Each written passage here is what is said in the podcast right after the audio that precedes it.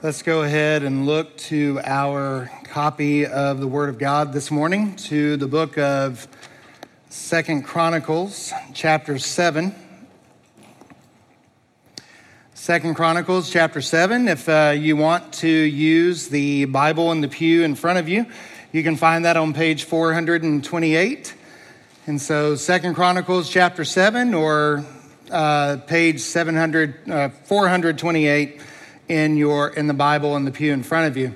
And let's go ahead and stand this morning as we read from the word of the Lord if you're able and willing to do so. And you guys can follow along as I as I read aloud.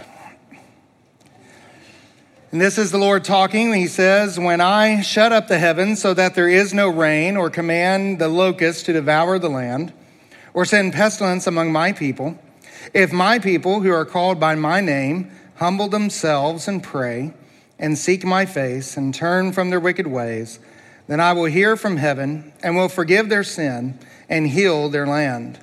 Now my eyes will be open and my ears attentive to the prayer that is made in this place. For now I have chosen and consecrated this house, that my name may be there forever. My eyes and my heart will be there for all time. Let's go to the Lord in prayer. Our Father, we thank you for this promise that was given to Israel so long ago. And while, Lord, we mourn that it is a promise that they did not, uh, that they did not take you up on, Lord, at the same time, we rejoice that that was always in your plan to bring Christ to the world and to bring salvation to the world through him.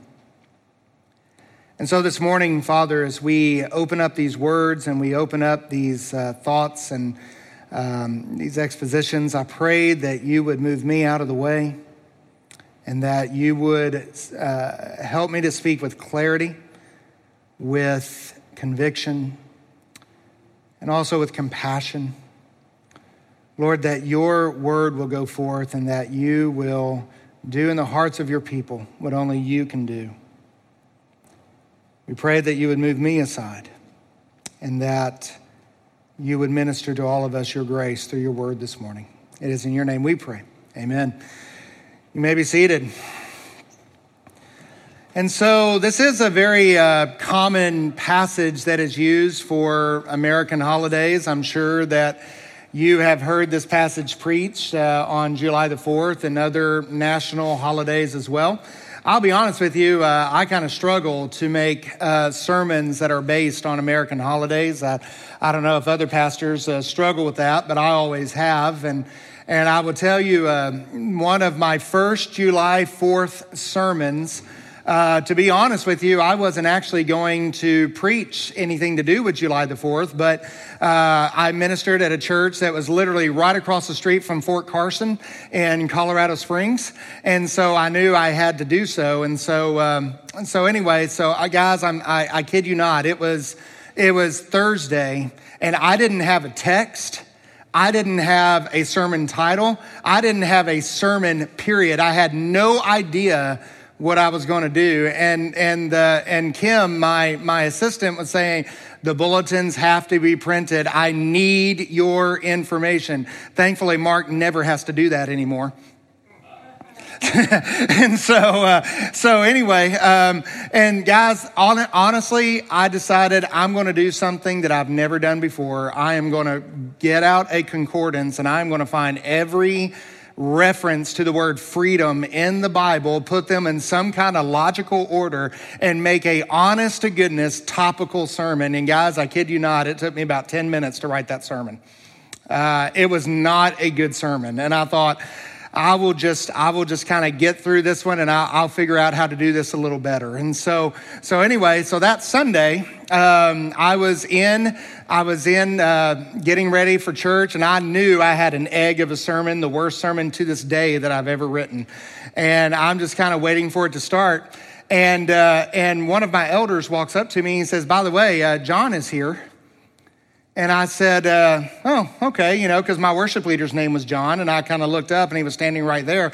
I didn't think anything of it. And so I get up to get announcements with possibly the worst sermon I'm ever about to preach. And I look up, and guys sitting ahead and shoulders above everybody else. Oh, by the way, I forgot to mention that particular elder, he was John MacArthur's brother in law.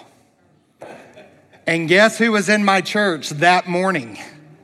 John MacArthur. and I'm about to preach what I know is the worst sermon I have ever written to my hero, John MacArthur. And I thought, no. And I was so upset. And I was like, Lord, I will never, I will never do this again. I understand I've sinned and you've taught me a very valuable lesson. And he was very gracious and, um, and he bought uh, that year he actually paid my entire way to go to shepherd's conference. Apparently the sermon was that bad. He was like he was like you need all the help you can get. And so uh, so anyway uh, so hopefully today's will be a little better than that but uh, this is a passage that we often look to whenever we, whenever we talk about um, the, our nation and really all the trouble that we in. I, I don't know that you can really look out on our nation and say that there is not just a bunch of chaos going on right now. I, I read an, I, I read a, an, a, a, piece this week, um, and I don't know who the source was. You know how these unnamed sources go sometimes. Sometimes they're just looking for their 15 minutes of fame. But um, I read a piece and they were saying that uh, one of the reporters that was in this room, in the strategy room with the president, they were saying, well, w- well, which problem do you guys feel that's insurmountable that you're working on a plan was? And the response was, uh, take your pick. And so it was it, just a lot. Everybody is recognizing that, that we are a nation in trouble right now. And when we do that, it's, it's very easy to go and look for just about any answer that we can find to ask ourselves, what is the solution for the difficulties that we are facing in our nation? And needless to say, Second Chronicles 7.14 is a verse that often comes up, all right? Um, and so, beloved, my, my hope this morning is that we will encourage you to seek renewal, to seek renewal. But we've got to define it because let, me, let me just kind of take care of this off the bat. Second Chronicles 7:14 has absolutely nothing to do with the United States of America. Absolutely nothing. It was a promise that was given to Israel it was a promise. Actually, we're going to see that it is a response to Solomon's prayer. Whenever he prayed for the dedication of the temple, this is God's response to his prayer. And it is a response that God is promising the nation of Israel that if, when I bring these curses to you, and notice he says when, not if, he says, when I bring these things to you, if you will turn back to me in this way, then I will respond in this way. And unfortunately, we know through history that that is a promise that Israel never realized. Not completely. Not completely. And so this morning, the question we might ask then is why am I preaching a text that I just told you that has nothing to do with America? Because even though it may not have anything to do with the political na- nation of the United States of America, on the other hand, it has a lot to say to the American church. And on the other hand, it has a lot to say. There are principles here that, and let's just narrow this down even further. Let's not talk about those out there. We can, we can do that all day long and, and leave the building, you know, thinking pretty highly of ourselves. Let's not talk about those in there. Let's talk about us in here and say, what are the principles for Calvary Baptist Church this morning? And even more to the point there, what are the principles for Randy Scott this morning? I heard an old Baptist preacher say one time if you want to start a revival in your church, here's what you need to do. You need to go out in the middle of nowhere, you need to take a stick and draw a circle in the sand. You need to stand in that circle and lift your arms to God and say, God, please bring revival to this circle. And so, if we want to see renewal in our church specifically, we've got to start with ourselves. And if we want to see renewal in this community, we've got to start with ourselves. And beloved, even, even though these promises are not for the nation, if we want to see revival in our nation, we've got to start with ourselves. So is that, is that fair enough? And so let's, let's look at some of these principles. And my hope this morning is to encourage you to seek renewal, and not only in our own lives, but in the life of our church also. And so we need to look at a couple of things in this book and ask ourselves uh, what's going on here. And let me just give you some interesting things about the book. The context is simply this that Solomon has just uh, dedicated the temple, and much of the language that you see in this verse is language that is directly taken from Solomon's prayer in chapter six. Okay? And so, um, and so it's a direct response to his prayer. But even more than that, let me give you a couple of kind of interesting facts about the book of Chronicles. Is that number one, it is only one book. The, the first and second Chronicles, it was originally one book. And where the uh, whereas before you read First and Second Kings, First and Second Samuel, and you read through uh, First Chronicles and Second Chronicles, and you think, well, there's a lot of repeat here. Well, what's happening is that for, is that the Book of Kings was written at the beginning of the Babylonian captivity to explain why they're being punished. Whereas the book of Chronicles was written at the return from the captivity and it's written from a perspective of this is the promise we have from God. That if we will turn back to God, then He will bring us the blessings of the covenant again. But we've got to turn back to God. And because of that theme of this book, that makes this passage, Second Chronicles 7:14, this I would suggest is the center of the book. This is the theme of both First and Second Chronicles. The, the, the, the question is, is that Israel has returned back to the nation, but will they turn back to God? That's the question. And by the way, something else that you might want to just hold in your back pocket, because we're going to come back to this, is that in the English Bible, you see where 1st and 2nd Chronicles are, but you may not know this. If you were to read in Hebrew this morning, and if we were using a Hebrew Bible, 1st and 2nd Chronicles are actually the last book of the Bible, of the Hebrew Bible. It's the last book you read. And just, just hold that in your back pocket because we're going to come back to that toward the end. And so we can say here then that there are principles in the dedication of the temple that, that God is responding to Solomon's prayer. And he's saying that if you will turn back to me, this is how I will respond.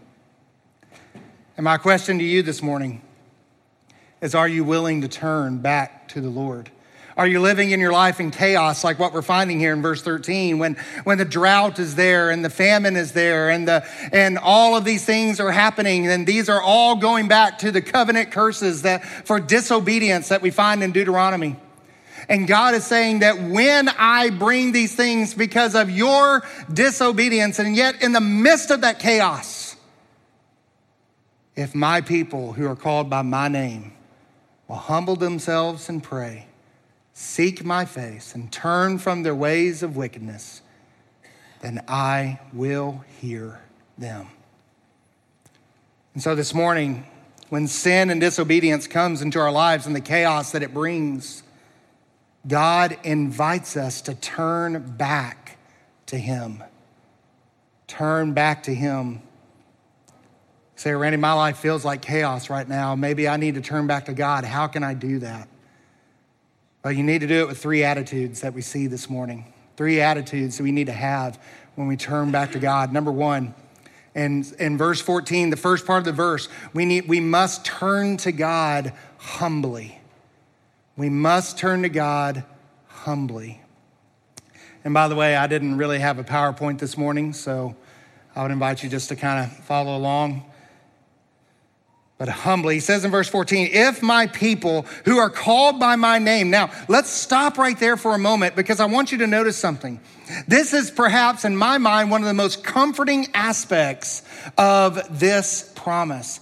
Because God, even though He says, when I bring these things, in fact, all the way back to Deuteronomy chapter 4, He told them that I'm going to scatter you to all the nations. None of this took God by surprise. God knew all of it was coming. And He says, when these things happening, but if my people who are called by my name, I want you to understand that God is still using that covenant language that these are still a people who belong to me. And beloved, do you realize that when God brings chaos into your life because of sin and disobedience, you don't stop being his child? In fact, God disciplines those whom he loves. One of probably one of the best ways he uses this language is in Exodus chapter 3, verses 6 and 7, when he's calling Moses and he says, I am the God of your father, the God of Abraham, the God of Isaac, the God of Jacob. And Moses, and Mo, watch this, Moses hid his face, for he was afraid to look at God. But then God says to him, I have surely seen the affliction of my people. Beloved, Moses was afraid to look at God, but even in the midst of all of our chaos, God is not afraid to see us. And he sees us where we are. In the midst of the chaos, in the midst of the disobedience, he sees us. He is the God who sees. And so, this is a promise to God's people, and any use of this verse must submit to those limitations. This is not a, a promise to some vague civic religion that so many of us have a temptation to follow. This is not a promise to some kind of just general idea of sentimentality or whatever, but this is God calling his people to return to him and to return to him humbly. He says, if my people will humble themselves, what does it mean to be humble? Now, we've talked about this before, even here recently. And so, just to remind you, to be humble doesn't mean that you're degrading to yourself or running yourself down. That, that's really just another kind of pride. But what we're looking at is someone who is, we might refer to it today as self awareness. In other words, we have a genuine and real understanding of our dependence upon God that we depend on Him for everything. And what's that kind of humility going to look like? God gives us three ways, three, three ways that it's going to look. He says, number one, if my people humble themselves, how? If they pray. Prayer is always going to be the mark of humility. Non prayer is always going to be the mark of pride. It's always going to be the mark of self sufficiency. Now, there are all kinds of different prayers, different terms that are used for prayers. You'll, you'll find intercessions, you'll find praises, you'll find supplications, entreaties, petitions. Each one of them has kind of its own spin and its own nuance. But, but here, this is just a general term for prayer. It's a catch all, and it encompasses every kind of prayer. Essentially, to say that if my people are going to humble themselves, they must have a dependence upon prayer. Prayer is a mark of a humble person. And without prayer, there's, I, I really have a hard time saying that someone is humble if they don't understand their dependence upon God. But number two, it must be pursuit. He says, and they seek my face when this term is used in Chronicles. It, it carries the idea of intensity and commitment. We've, again, we've talked about this before that you demonstrate what you love by what you pursue.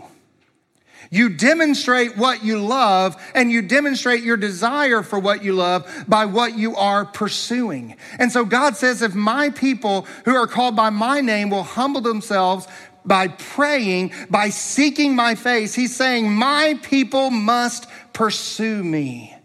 They must pursue God.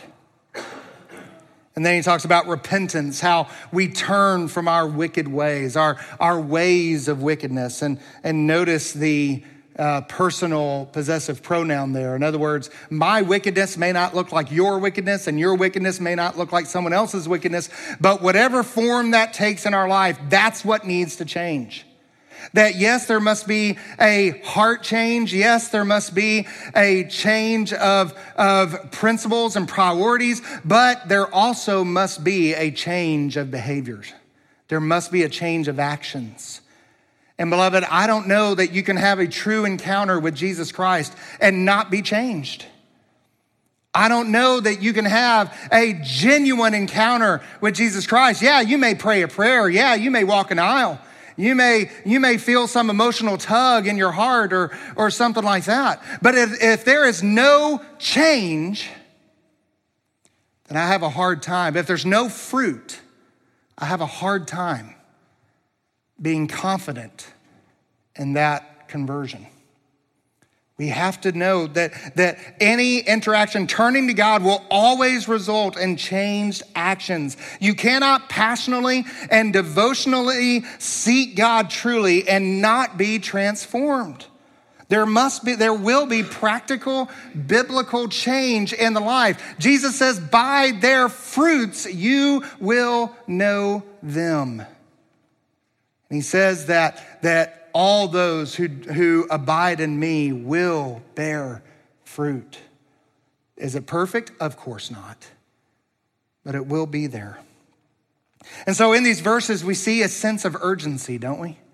We see a sense that this is important, that this is absolutely vital. There's a, it's like the parable Jesus gives in Matthew 13, the one who found the treasure in the field and he, and he buries the treasure and he goes and, and he sells all he has so that he can, so that he can purchase the field. Can you imagine the kind of urgency he did that with?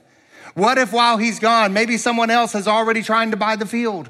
What if while he's gone, someone else goes in the field and they find the treasure? What if this? What if that? What is this? And you can imagine the kind of urgency that he is, that he is pursuing purchasing this field so that he can obtain the treasure. That's the kind of urgency that is being brought out in these verses.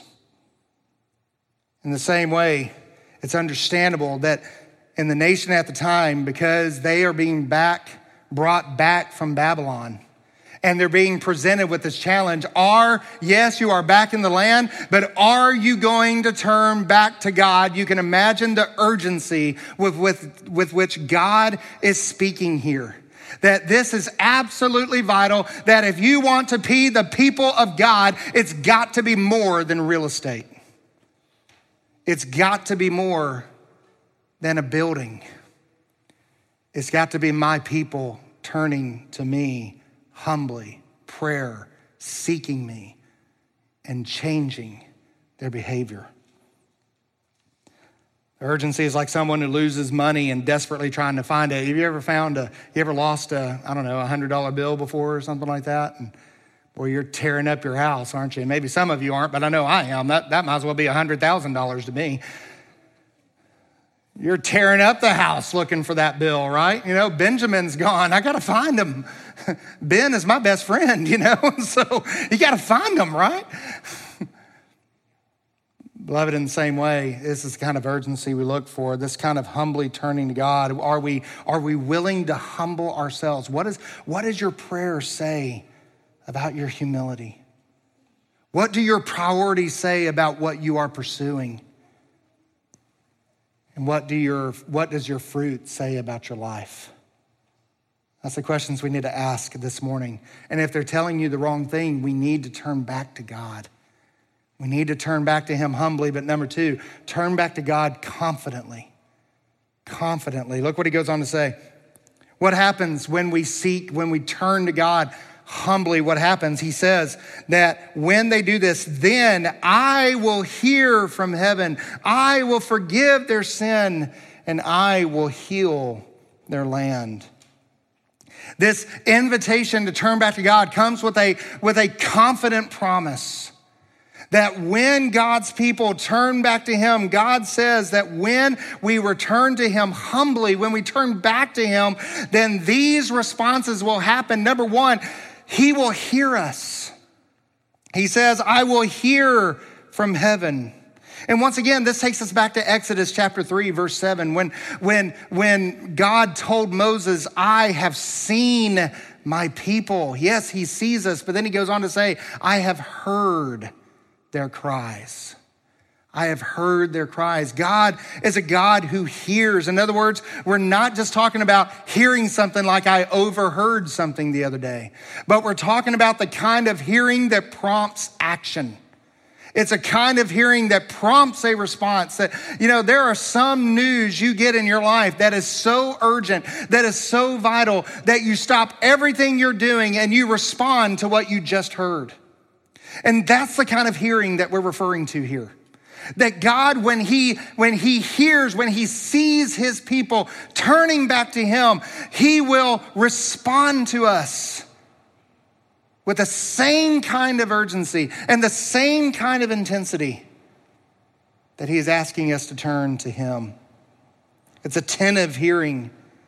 It's exactly what happens. And then what, what, what does it prompt? It says that I will forgive their sin. He will forgive us. You know what's amazing? This term forgive is there's actually two things about the way this is worded. Number one, the uh, it's it's kind of hard to explain, but basically he says, "I will forgive." That that I, that personal pronoun, it's actually emphatic. In other words, it's in a position in the Hebrew text that that really draws it out. Says that I will forgive. I myself will forgive you. be like, I don't know, the closest thing we'd say today is, uh, uh, well, who was it that, uh, that ate your cheesecake? Him was the guy. You know, something like just to, just to really draw it out, right? And that's a really poor example because English doesn't work like this, but, but just to really draw it out. It says, I myself will forgive the very God whom we have offended, the very God whom we have trespassed against, the very God whom we have rebelled against, that we have committed high treason against, is the very God that says, If you will come back, I will forgive you. I've used this example before. Can you imagine going, me going up to, uh, uh, I've picked on Stefan before on this illustration, so I won't do it today, but can you imagine me walking up to John and just slapping him in the face, right? And then walking over to Grace and saying, Grace, I'm so sorry I hit John. Would you, would you please forgive me? What good does that do? She's not the one I offended, right? Who's the one I hit? John. Whose forgiveness do I need? John's, right? When you've sinned against God, beloved, when you are eternally guilty against an infinite, eternal, of infinite worth and dignity, when you have offended that God, He's the one whose forgiveness you need. Not a priest, not a pope, not anyone else. You need God's forgiveness. And that is exactly what He's offering you that though you have turned against me in the worst way possible, if you will turn back to me, I myself will forgive you. And by the way, that word forgive, the other thing that's interesting, is a word that all throughout the Hebrew Bible, how, how large is the Old Testament? It's pretty large, right? This word, it only occurs when it's talking about God. We, no one else can forgive this way. No one else. When, when, the, when, the, when the scribes and the teachers looked at Jesus and said, He is blaspheming, no one can forgive but God alone. Guess what? They're right. Only God alone can forgive. Now, they were wrong because Jesus is God, but they were right. Their theology was right. Only God can forgive. I don't need anyone else's forgiveness more than I need the forgiveness of God. And that is exactly what he's offering. And not only this, he says, in fact, look at, uh, you might just want to write this down Isaiah 55 7. He says, Let the wicked forsake his way and the unrighteous man his thoughts. Let him return to Yahweh that he may have compassion on him and to our God, for he will abundantly pardon. Abundantly pardon. What does that mean? To abundantly pardon. I can think of no better example than Psalm 103. You might want to write that down. Psalm 103, verses 11 and 12. He says, For as high as the heavens are above the earth, so great is his steadfast love toward those who fear him. As far as the east is from the west, so far does he remove our transgressions from us. How far away is the east from the west? They're untouchable, right? And that is how far God is willing to remove our transgressions from us when we turn to him. Isn't that amazing? Why would you refuse that? And then he will heal their land. And this goes directly back to verse 13. He says, When I shut up the heavens so that there is no rain and command the locusts to devour the land, he says, When you turn back to me, I will heal what has been destroyed by your sin. By your disobedience, the chaos that has been brought in your life, I will bring restoration. I will heal what has been destroyed. One thing to understand about being in the land of Israel was that it was a sign of being a right in a right relationship with God. It wasn't the it wasn't the reality, but it was a sign. It was being in the covenant blessings. And God says that when you to return back to me, I will restore those covenant blessings to you. Yes, they are still his people, but he will restore them so that they actually experience the goodness and the greatness of those blessings, the blessings of what it is to be God's people. The goodness of God, the greatness of God, and everything that he does for us. It's sad that there are Christians walking around today singing songs like Joy Unspeakable and, and all of these great praise courses that speak about being joyful in the Lord. And yet there are Christians walking around today and they've never really experienced that. They don't really know what that's talking about. Looks like they got baptized in pickle juice. I mean, they're just sour, you know? I mean, it's, and, and, and you wonder, where is the joy? Where is the fruit? They've never experienced that. That's sad. That's a sad reality. Where in the world did we get the idea that being holy means that we have to be miserable? You know where it came from? Satan. That's where it came from. Where in the world did God say being holy means that we have to be miserable to everyone else? It came from Satan. That's exactly where it came from. And so, the joy that he gives, the covenant blessings, God says, I will restore to you the blessings of living as my people on the earth. They'll enjoy the land and all the promises that come with obedience. And, and the point here is not that they lose covenant status, but that they enjoy the blessings of that covenant. And then they enjoy the things that come with it. What is holding you back from turning to God completely. What in the world do you think is worth that? What in the world do you think is worth holding back from God? Is it a lack of confidence in Him? Or maybe it's a lack of confidence in His promise. Maybe you're a lack of confidence in His goodness or His willingness to forgive all sin. Maybe you doubt Him.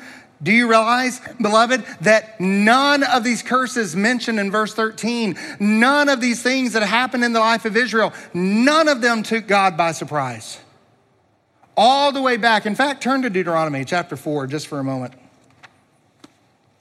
Deuteronomy chapter 4, all the way back at the formation of the nation, God says, You are not going to obey me, and these things are going to happen.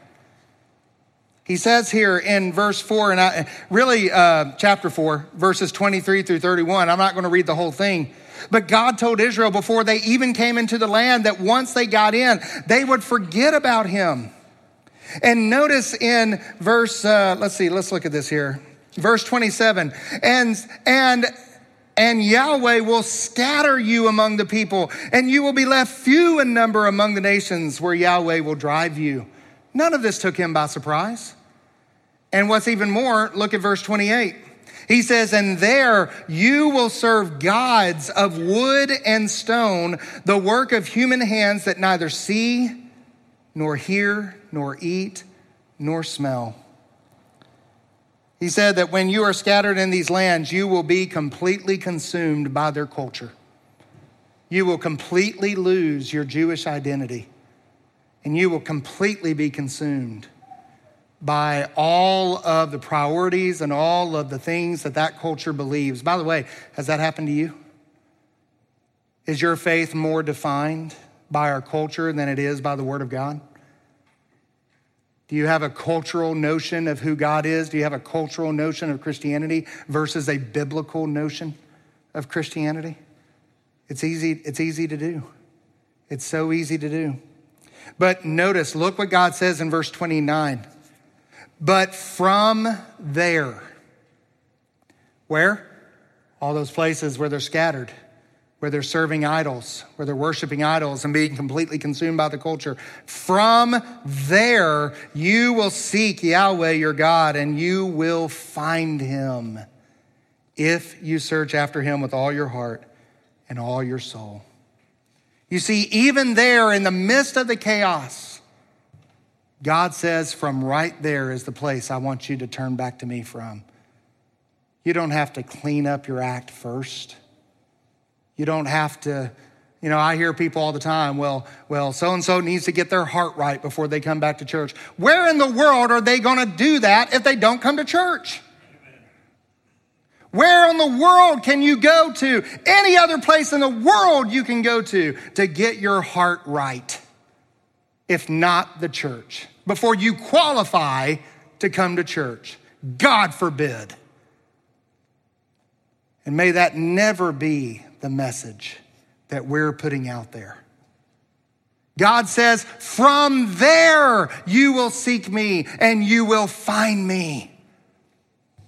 Not when you clean yourself up, not when you get everything figured out first but from there, from in the midst of your chaos, that's where God sees you. And that's where God will hear your cry. In fact, look at verse 31. Why would I, why would I do this? For Yahweh your God is a merciful God. He will not leave you or destroy you or forget the covenant. God will not forget his own. And he who began a good work in you will bring it to completion unto the day of Christ. So, beloved, don't doubt his goodness. Don't doubt his mercy. Don't, don't fall for the lie that says, I've sinned too much, I can't come back. Don't fall for any of that. Those are all lies to keep you in the muck. Wherever you are, whatever you've done, turn back to God. I beg you. You say, where do I go for that? That's what we find in verses 15 and 16 that if we're going to turn back to God, we turn to Him humbly, we turn to Him confidently, but we must also turn to Him personally. Look what he says in verse 15 and 16 of our text. He says, Now my eyes will be open and my ears attentive to the prayer that is made in this place. Now, what place is he talking about? He's, he's talking about the temple, right? And so, this place, for now I have chosen and consecrated this house that my name may be there forever. My eyes and my hearts will be there for all time. It's interesting, though, the way he's wording this and the words that he uses. Notice what he's saying here is that the purpose of the temple is not so that the temple itself will be the place. But he's saying that if you come here now, my eyes will be open, my ears attentive to the prayer that is made in this place. Why? For now, for now, I have chosen and consecrated this house that my name may be there. Beloved, what made the temple sacred was not the stones, it was not the gold, it was not the wood, but it was the presence of God. And one of the mistakes that the Israelites made was that they began worshiping the temple instead of worshiping the God of the temple. In fact, that's one of the major themes of Jeremiah is that they thought that no matter what they did, no matter how bad it got, no matter how bad we got, it didn't matter because the temple is in Jerusalem and God is never going to destroy the city that has the temple in it. And God proved them wrong, didn't he? In fact, that temple was torn apart brick by brick. Not a single brick was standing. Do you realize the ruins today of the temple are not the ruins of Solomon's temple? They're the ruins of Herod's temple. It's not the original temple. The original temple is gone, never to be rebuilt. And so it was completely destroyed. And that's exactly what happened. He destroyed them. He says, My eyes and my heart will be there. Again, how big is the Old Testament? It's huge, right? You know how many times that God talks about his heart? Not very many. Not very many. In other words, he's saying, when you come back to me, come back not to some beautiful building, come back to not some uh, ceremony, come back not to some ritual, but come back to me. Come back to my very presence. Come back to the very heart of God. And this is perhaps the saddest part of the history of Israel. You know, it wasn't necessarily the rituals and the sacrifices and the ceremonies that they rejected. They were, they were doing those up until the day of Jesus. In fact, even to this day, they're still doing some of those things. But they rejected God. They walked away from God Himself. Even their performance of worship, all of those things. But they forgot one thing they, for, they forgot God. And beloved, I hear people all the time who say something like, Well, I think I'm gonna, I need to get back in church.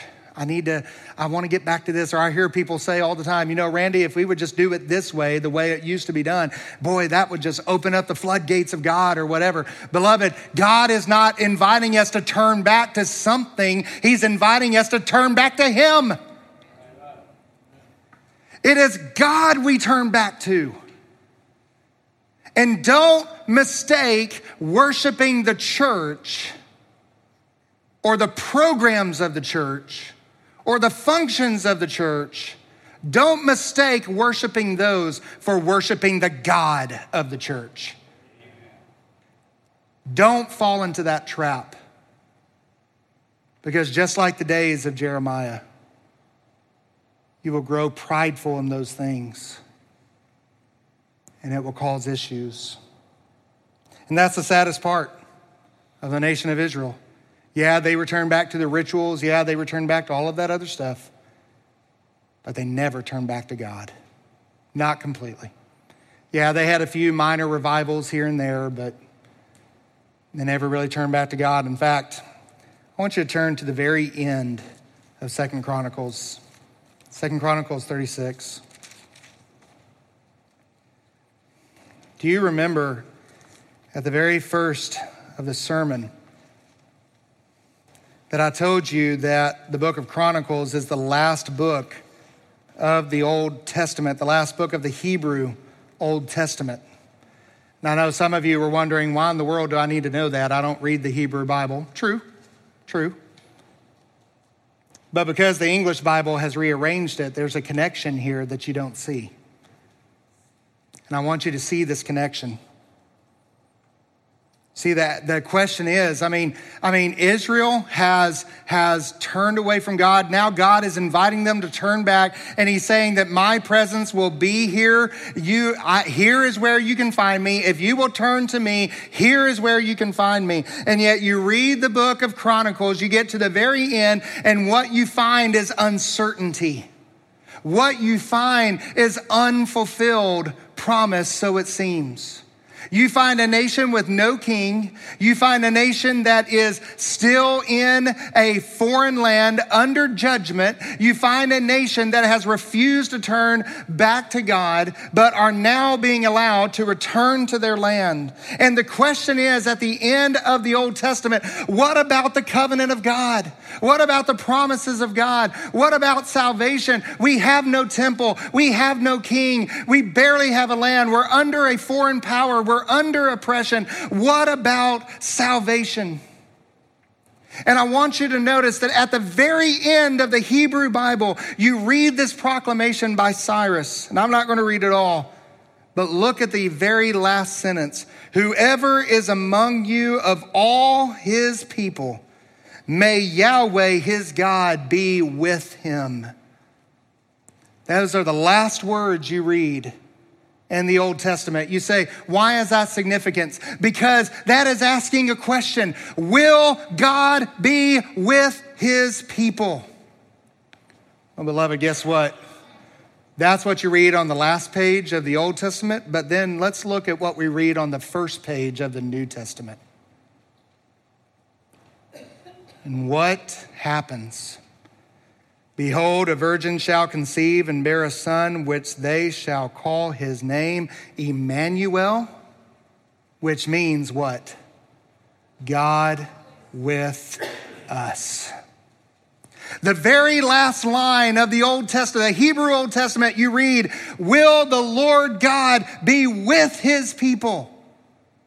And the very first page of the New Testament, you turn the page and you read, that the virgin bears a son, and his name is God with us. Isn't that cool? And beloved, if you want to turn back to God, the promise is found in the gospel of Jesus Christ. And if you want to turn back to God, you turn to him through Jesus Christ. The promise is, is that when we turn to God, He will respond to us, not return to the church per se, not when we start going to small group, not when we start doing although all of those things are good. Don't get me wrong. But, beloved, the promise is that when we turn back to God, He will respond with these promises. Don't worship the church, don't worship a form of the church.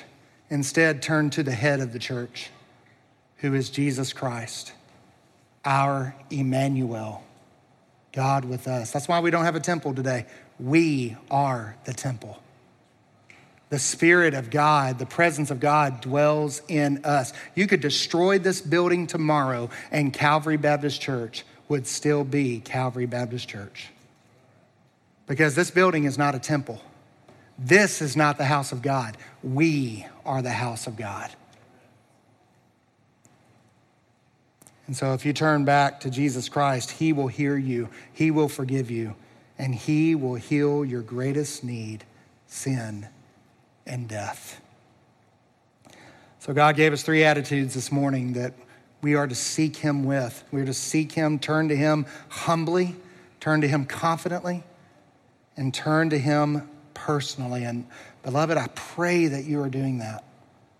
I pray that you are finding yourself this morning in a place that where if you know you have been disobedient to God, you know perhaps right now you are under the disciplining hand of God. You know that wherever you are in the midst of your chaos, you can turn back to God right now. And He will hear you, He will forgive you, and He will give you the healing from sin and death that you need. So, beloved, this morning I beg you, that's if that's what you need this morning, I beg you to come. And you can have true spiritual freedom. Political freedom is great. I love political freedom. I'm so glad that we don't have to worry about our government coming in here and shooting us down. I'd still be here even if we did have to worry about it. But Beloved, what happens if that day goes away? Do you want, is political freedom all you want? Are you satisfied with that? Or do you want real freedom in Jesus Christ? And the great thing about real freedom is that you can be in prison. You can be in the midst of all kinds of persecution. You can, you can have everything taken away from you, and yet you will still have the freedom that Christ gives you. No one can take that away. So, will you come to Jesus Christ this morning? He came and lived a perfect life, the righteousness that you need, earning it before God. And then he died on the cross in penalty of your sins. And then he raised on the third day so that you could have new life in him. And that's where true freedom comes from. So if you don't know Christ this morning, I pray you'd find true freedom before we leave here. If you're here this morning, you're under the disciplining hand of God. You're being chastised by God. There's chaos in your life. I pray in the midst of that chaos, you will turn back to Him and you'll find the restoration to the blessings of the covenant that you need.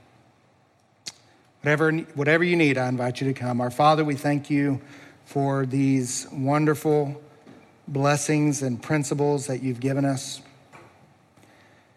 And Lord, I pray this morning if there's one here who does not know true freedom, they do not know what it is to be free from sin and free from death and have the joy of everlasting life. Lord, I pray that they would come this morning.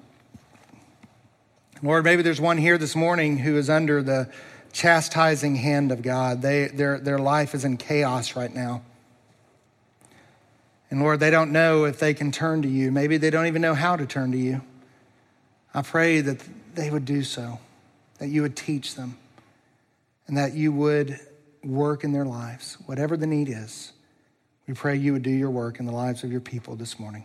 Let's stand together. I'm going to ask you just to bow your heads for a few moments as our musicians play. As you reflect on what all has been said this morning, the principles of the word. Maybe you're here and you find yourself in a life of chaos. And you know that chaos is being caused by your own disobedience.